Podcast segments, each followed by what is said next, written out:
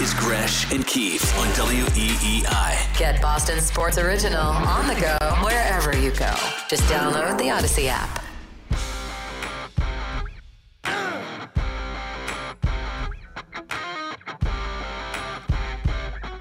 Let's talk some football here. It is the lunchtime hour of Gresh and Keefe 1202. Fitzy in for Keefe. Keefe will be back tomorrow. We'll see if he's tan or anything like that.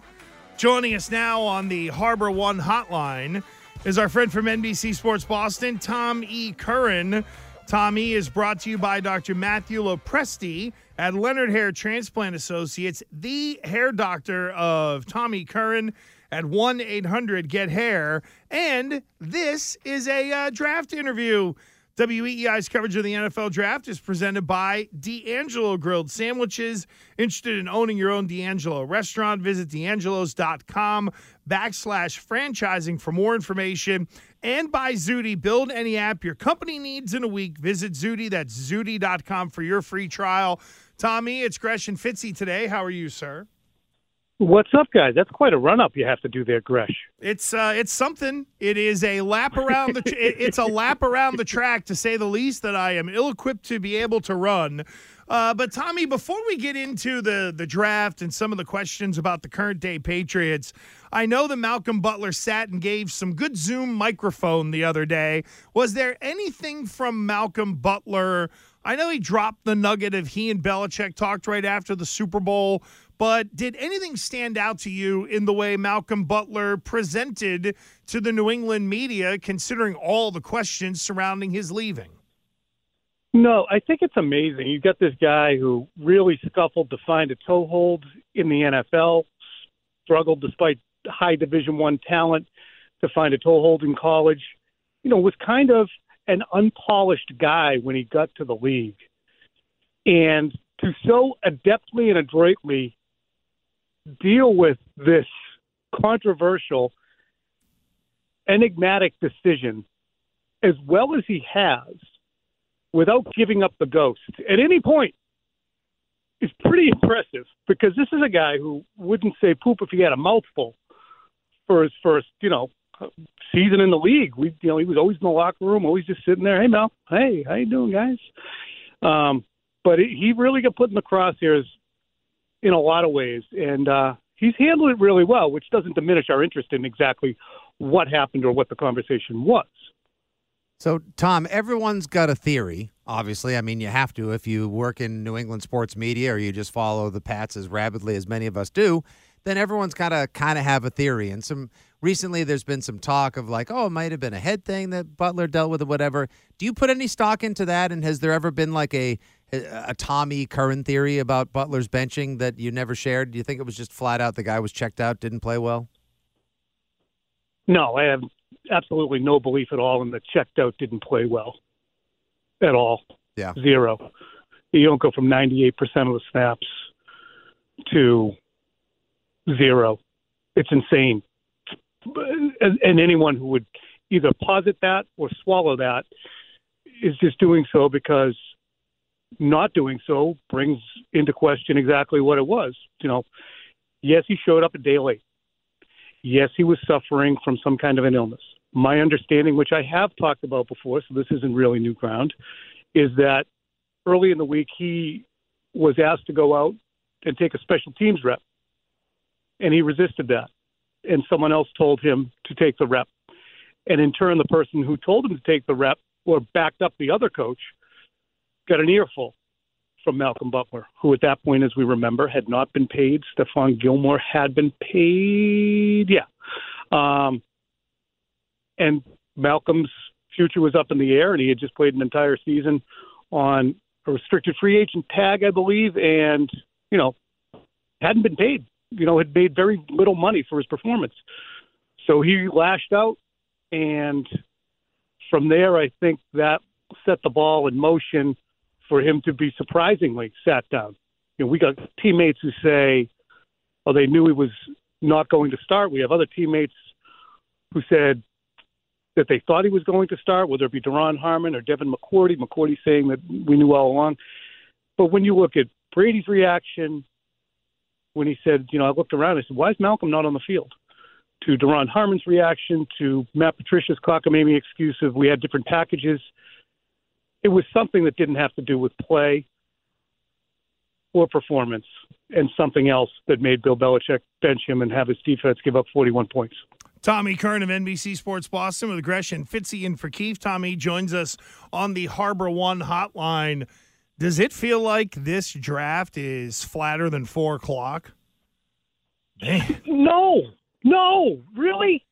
In, in terms of the I buzz, well, look, I l- listen. You know me; we've known each other a long time. I too, I love the draft as well. But Yes. maybe there was a little bit of just the last year compared to this year.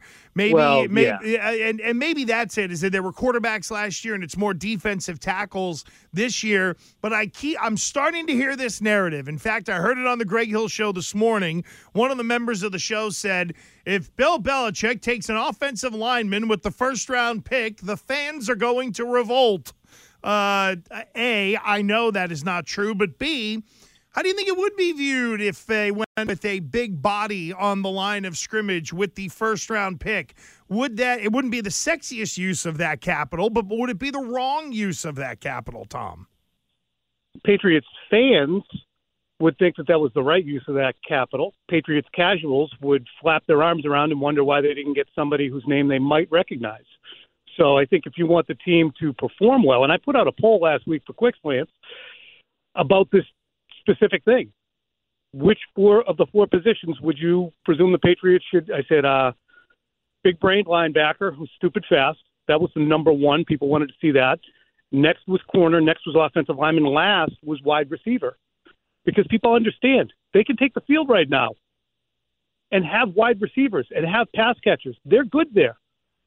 They have, however, fumigated their linebacker room. They have a cornerback group that is uninspiring, and they have obvious and open holes on the offensive line. So they like to say, Gresh, and I'm sure you know this too, Fitzy, Mhm. when we come out of the draft, we would like to be able to put together a depth chart for what we would take the field with. Mhm. They can't do that on the offensive line, or really maybe at linebacker right now. So I'm not sure if you're going to find a starting linebacker in this draft. Maybe you could. I mean, not starting like day one starter, but those are more important spots to me. So, Tom, where were you? Uh, you know, I feel like everyone has made their way through the progression of, oh, they didn't sign J.C. Jackson. We got to get a corner. Uh, oh, we always need a deep threat, and now it's you know we need some we need some trench beef uh, on the defensive side or probably the offensive line side. Uh, if we put you on the clock right now at pick twenty one, are they trading back or who would you imagine they go after? Let's say all things being equal, right, Okay. Fitzy? Yeah. And there's a good corner, a good good offensive lineman, good you know Christian Harris level linebacker. Zion Johnson's on the board from BC. Yep. Um, you know, say Derek Stingley, but he's too good. He's he's going to be gone. But um, so in a good corner, I might trade back. I might trade back and add picks because this draft is good up until about pick 60. There's not a hell of a lot of difference, from my understanding, between pick 10 and pick 50.